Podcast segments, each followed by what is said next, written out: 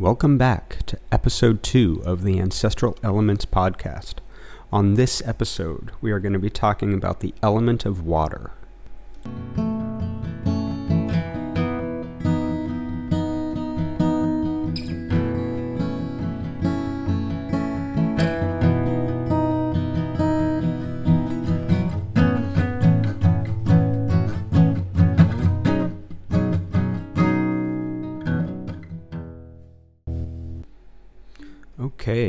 Element of water. Maybe the most simple and widespread element that we see, but possibly the most complex. And we're going to get into this element of water. As always, we will be talking about how water affects the human body on a nutritional level. We're going to talk about the different states of water and how these different states not only affect the environment, but affect the internal environment of the human body. Let's start by viewing water from an ancestral context. On a practical level, you have to center your life around an abundance of fresh water. Your body can only live without water for roughly three days, meaning that it's arguably one of the most crucial elements for just sheer survival that exists. And depending on the environment that you're in, those needs for water are going to vary exponentially. Take living in the desert, for example.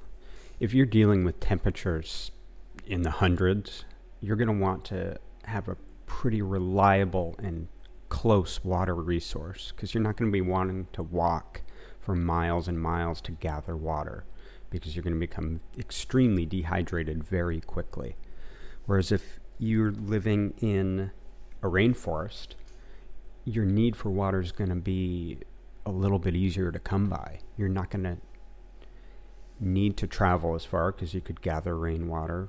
Or if you do have to travel for miles, the temperatures typically aren't going to be that hot. So you're going to be able to worry a little bit less about the need for water. If you're living on a coast, then typically you'll have access to fresh water inland through rivers and creeks and streams. But most people traditionally didn't live right on a beach. They lived, they centered their lives around these areas of fresh water, whether it was pools or rivers or underground creeks that kind of sprung up naturally. People always needed to be close to a freshwater resource.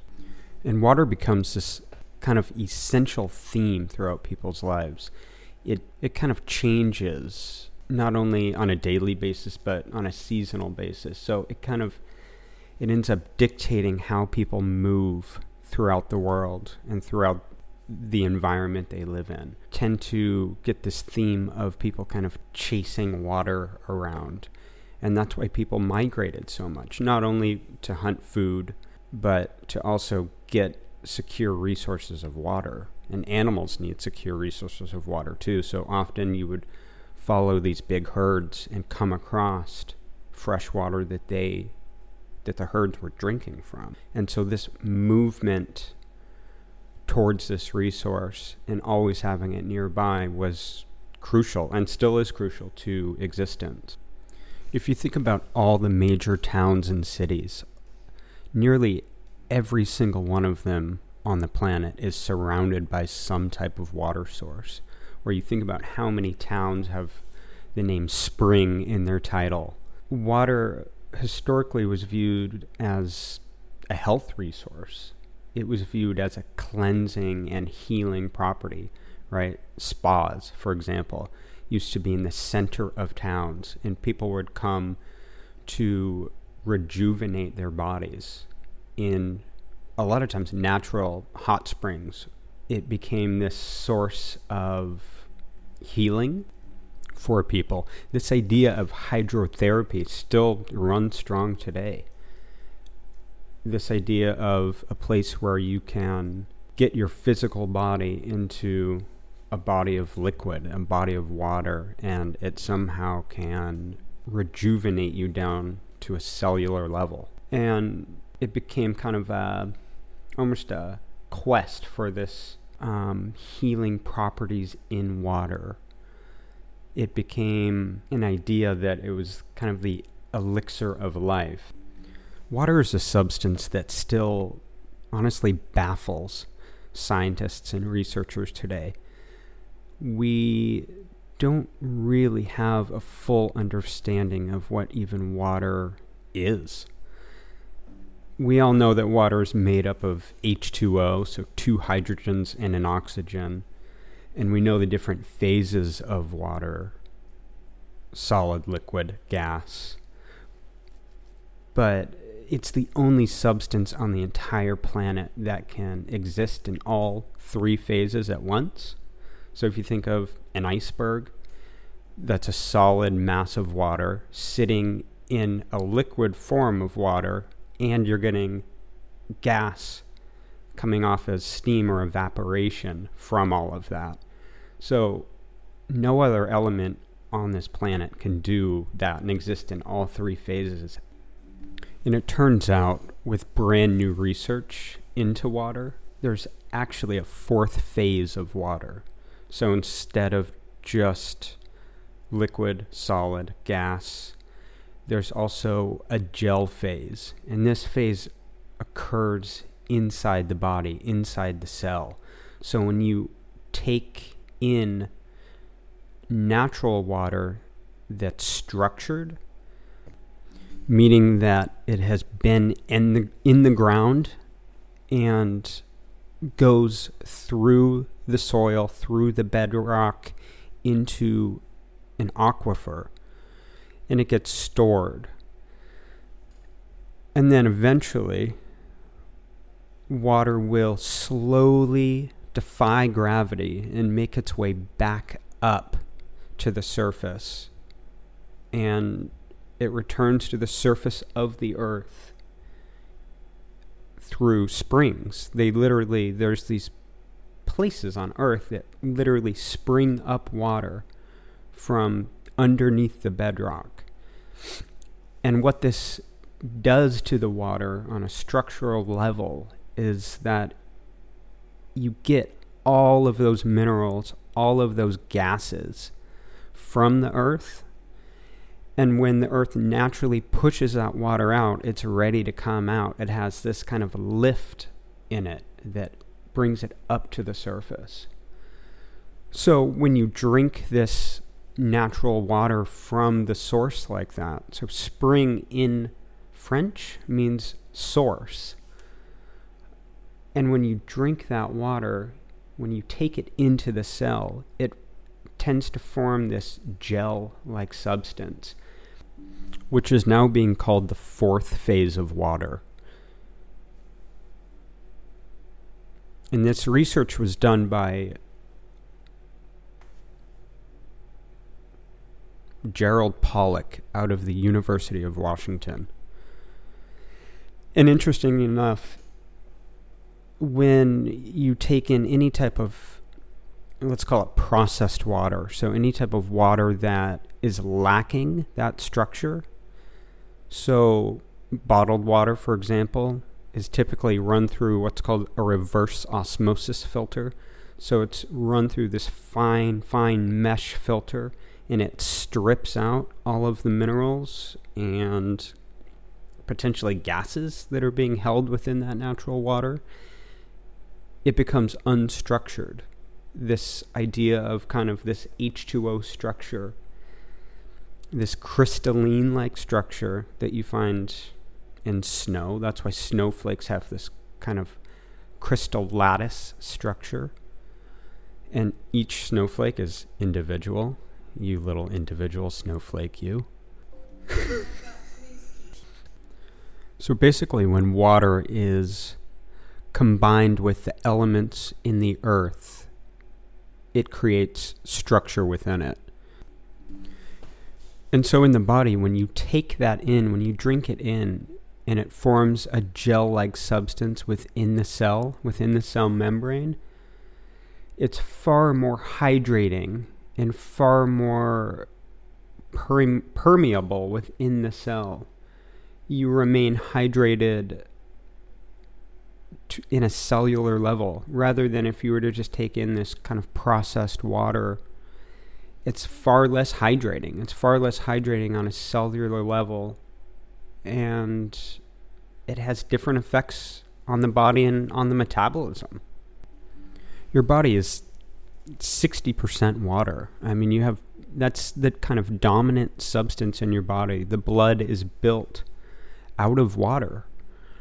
So what water, what kind of water that you put in your body is vitally important to how the entire body functions. Not just with the kidneys and how they filter, but what you're building the base elements of the blood with. Are you going to build it with a whole suite of substances coming from the earth, or are you going to build it with kind of a processed down, almost processed food like water. When it comes to building the microbiome and the microbiome, it's pretty clear. Science is getting clearer and clearer each day that water is a really good route to build the gut to build the immune system. If you think about natural water in its natural state, you're getting, even when boiled, you're getting little snippets of microbes and their DNA into your body. And it changes the way your immune system and your body responds to that. If you're just drinking very sterile water, you'll end up with a pretty sterile gut in a lot of ways. And it has a pretty profound effect on the immune system. If you're lucky enough to regularly drink natural water, whether it's well water or you're getting it from springs, you're going to be far better off in the long run with how the microbiome and the gut builds in the body, how the health is maintained in the body. And this idea of wild water or natural water versus this processed version of water. The process can be as simple as boiling water from a spring that's coming fresh up out of the ground. If it's right out of the ground, you know it's going to be super clean. That water takes sometimes hundreds of years to come back up after it sits in an aquifer underground. Meaning that that's water that hasn't even seen the surface of the earth. It hasn't seen any chemical contaminants from industrialization. It's been sitting down there clean, and then it gets filtered through the bedrock, through the soil, and comes up to the surface, that water is going to be relatively safe. I mean, you can boil it just to be safe, to kill off anything that could potentially be there. If you're dealing with, you know, pond or river water, which, you know, I wouldn't recommend drinking unless you had to, you definitely want to sterilize it and boil it.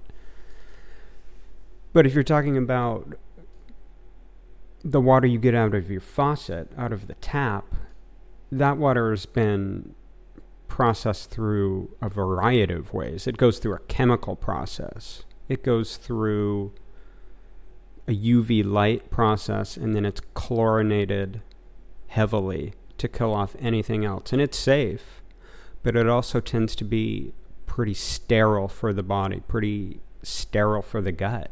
It doesn't build anything, it tends to almost strip away and not to mention, there's other things that end up in that water system that don't get filtered out by that treatment.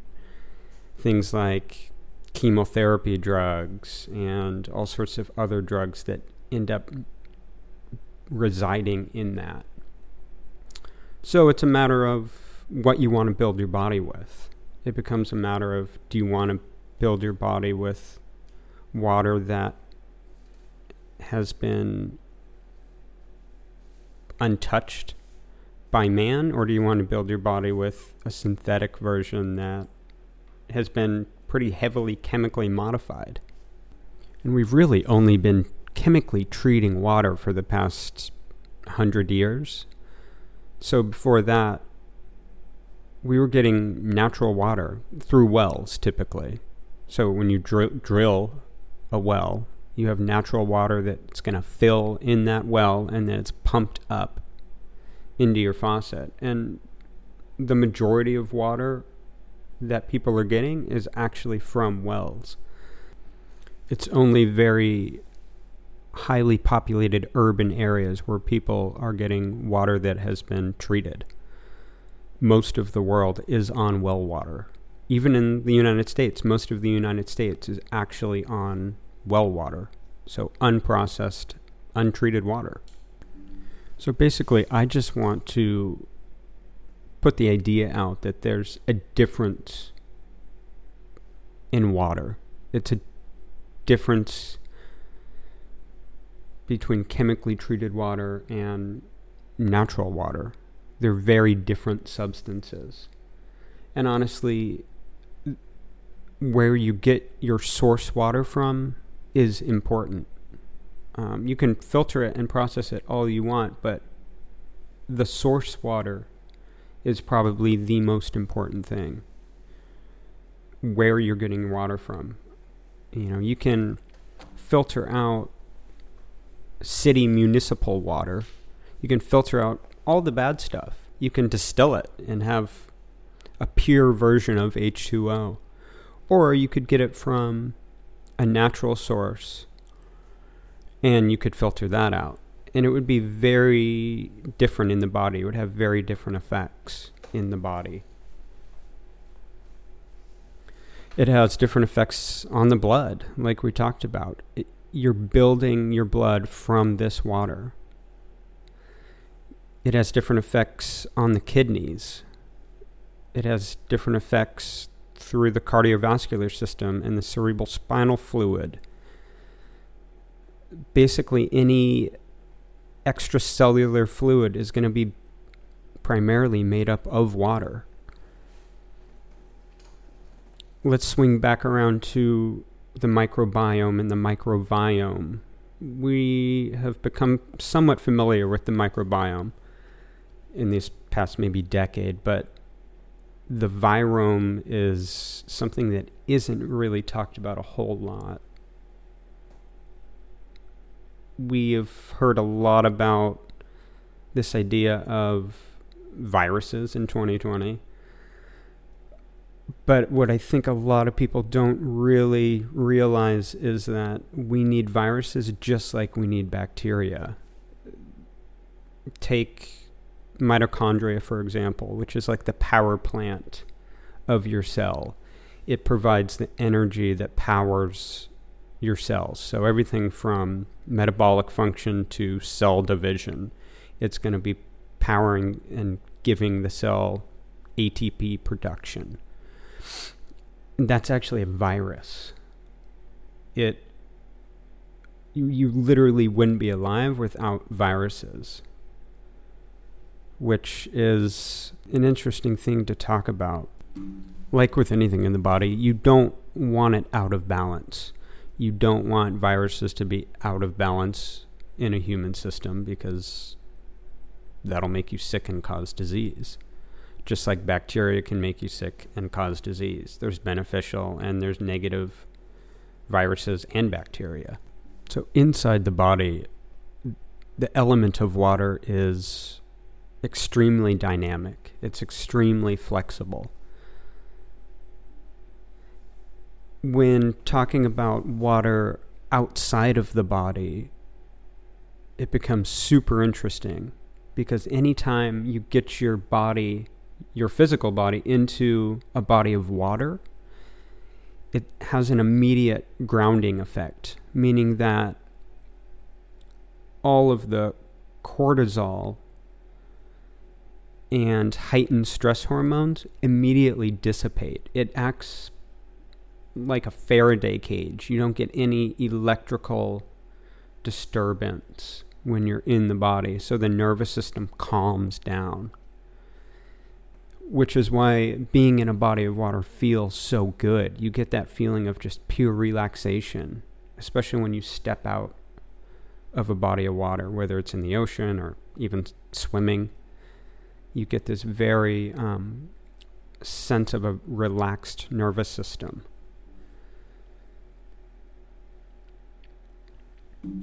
It also, if you've ever done any major like cold plunges or gotten into a cold river, it immediately quiets the mind. I mean, that's really everything kind of fades away. You can't think about anything when you're just focusing on your breathing and feeling the cold kind of consume your body. It has a very um, calming and grounding effect.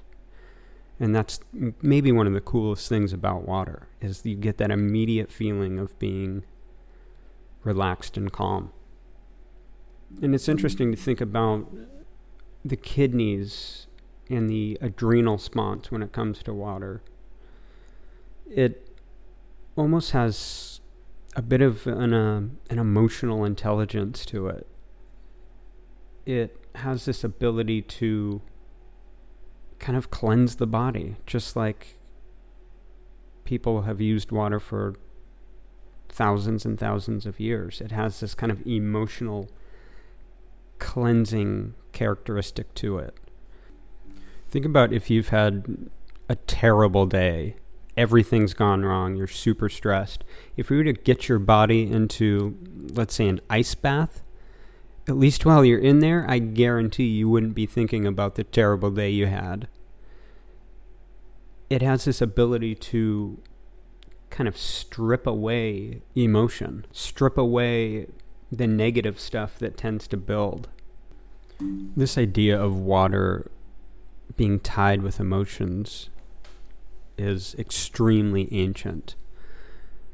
Anatomically, your kidneys and adrenals are right next to each other, they're connected in the body, meaning that the organs that filter the water, that filter the blood, end up somewhat controlling emotion. I mean, that's what adrenaline is. It's this kind of flood of emotions, fight or flight kind of emotions.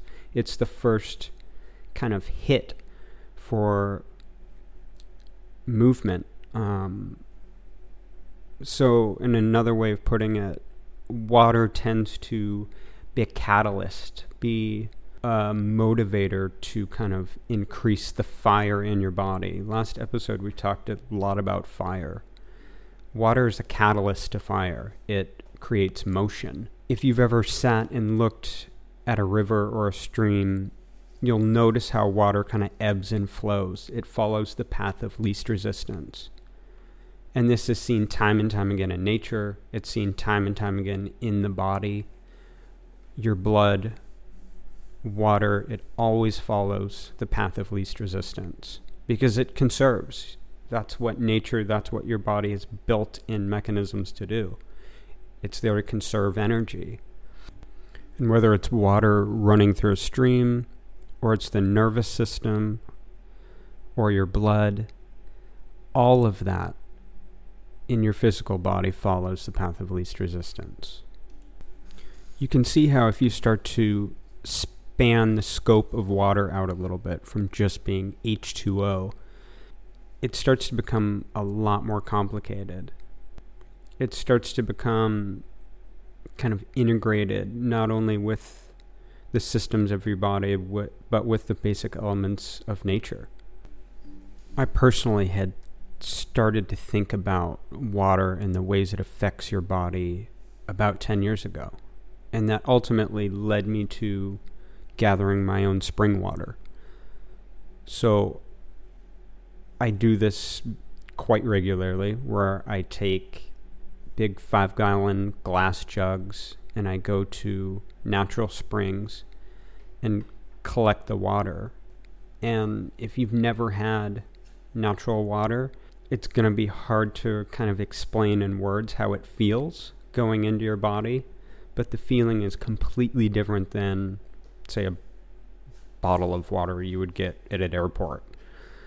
It has this vitality to it, this kind of energy to it that is far much more hydrating, far much more enjoyable. Just in even the mouth feel of it, you can tell that there's just more substance to it. It's not flat. With reverse osmosis water or distilled water, there's um, a flatness to it that you just don't get with natural water. That being said, you need to be careful when gathering natural water. I always bring a TDS meter, so total dissolved solids meter. So I know that those solids in there are super high. You may want to rethink on gathering your water. So I test it all. Sometimes you can find reports online with springs that have been tested in a lab. Sometimes people send water in and get them tested. This idea of gathering water at springs and congregating around springs has been done throughout human history. And you would be surprised on how many people still gather spring water. It's a pretty common occurrence all over the world. Um, it just feels different going into the body. Similar to how you feel different swimming in the ocean versus a swimming pool. Both feel good, but both are pretty different. So, we've talked about hydration and how different types of water can hydrate the body differently. Let's go into dehydration and the effects that dehydration have on the body. So, as you go through the phases of dehydration, it starts out as thirst to kind of signal th- that your body needs water, so you, you drink. If you go past that, it starts to thicken the blood, and the blood becomes almost like a sludge in the body, and things start to slow down metabolically. There's not enough fluid for proper digestion and proper metabolism. So the kidneys start to really lag in what they filter. They start to solidify and kind of crystallize because there's not enough fluid to move salts and minerals. And then eventually they'll become so bogged down that they start to shut down. And once that happens, you don't have a whole lot of time left. So, again, this idea of water kind of causing movement, right? Lack of water tends to cause stagnation or a lack of movement in the body, in the kind of physiological process. You become very lethargic, very tired, very sleepy when you're extremely dehydrated. And that's because it's just too much work for your body to kind of process all of the substance that's in the blood. It becomes just too thick. And eventually it will cause organ failure. On the flip side, if you're overhydrated, if you're drinking too much water, it's going to dilute the blood. It's going to dilute all the substances within the blood and it'll do, dilute the nutrients. So the body's not going to be able to operate efficiently. I mean, you can die from drinking too much water, you can die from being overhydrated. So there always has to be a good balance there, and it's going to be different from everybody. And depending on the environment you're in, it's going to be different minute to minute, day to day. As a general rule, you know, it's about three liters a day that you should be drinking, but it it's so variable on the environment that you're in and how much metabolic process you have, how much movement you're doing, right? How much you're sweating. It all is highly, highly dependent. And again, depends on what type of water you're drinking. Some are going to be just more hydrating than others, and you may not need quite as much.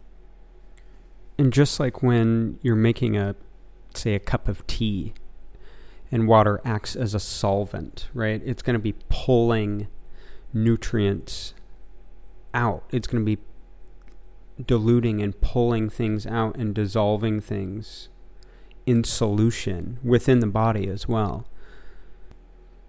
And that's what actually will kill you from being overhydrated. It's the fact that the blood becomes so dilute that the nutrients running through it can't get to the organs and the tissues, and your body shuts down. So there's it's too thin. There's too much movement. There's too much space and dilution within the body for it to be sustainable. So there's again got to be a there has to be a balance. Things have to be balanced out. So whether you're looking at water from just a hydration perspective, or you're looking at water as more of a metaphysical healing property, there's no doubt about it that it's extremely complicated. It's extremely complex. And we could talk about this for hours and hours. But really, it's just how you want to inter- interact with it. Do you want to build your body from natural water that is starting to become pretty clear due to scientific data that it functions different in the body? Or do you want to be building your tissues from a processed version of it? One that doesn't give you a full suite and a full spectrum of nutrients, and one that doesn't tend to build the immune system in your immunity. Because ultimately, at the end of the day, the things you do on a daily basis, you want to be building towards health, not just maintaining. And that's what really matters is that the things you do on the regular, whether it's food or water or getting outside, you want all of that to be heading towards a better place of health, not one of just maintenance. Thank you so much for listening to episode two of the Ancestral Elements podcast. Have a good day.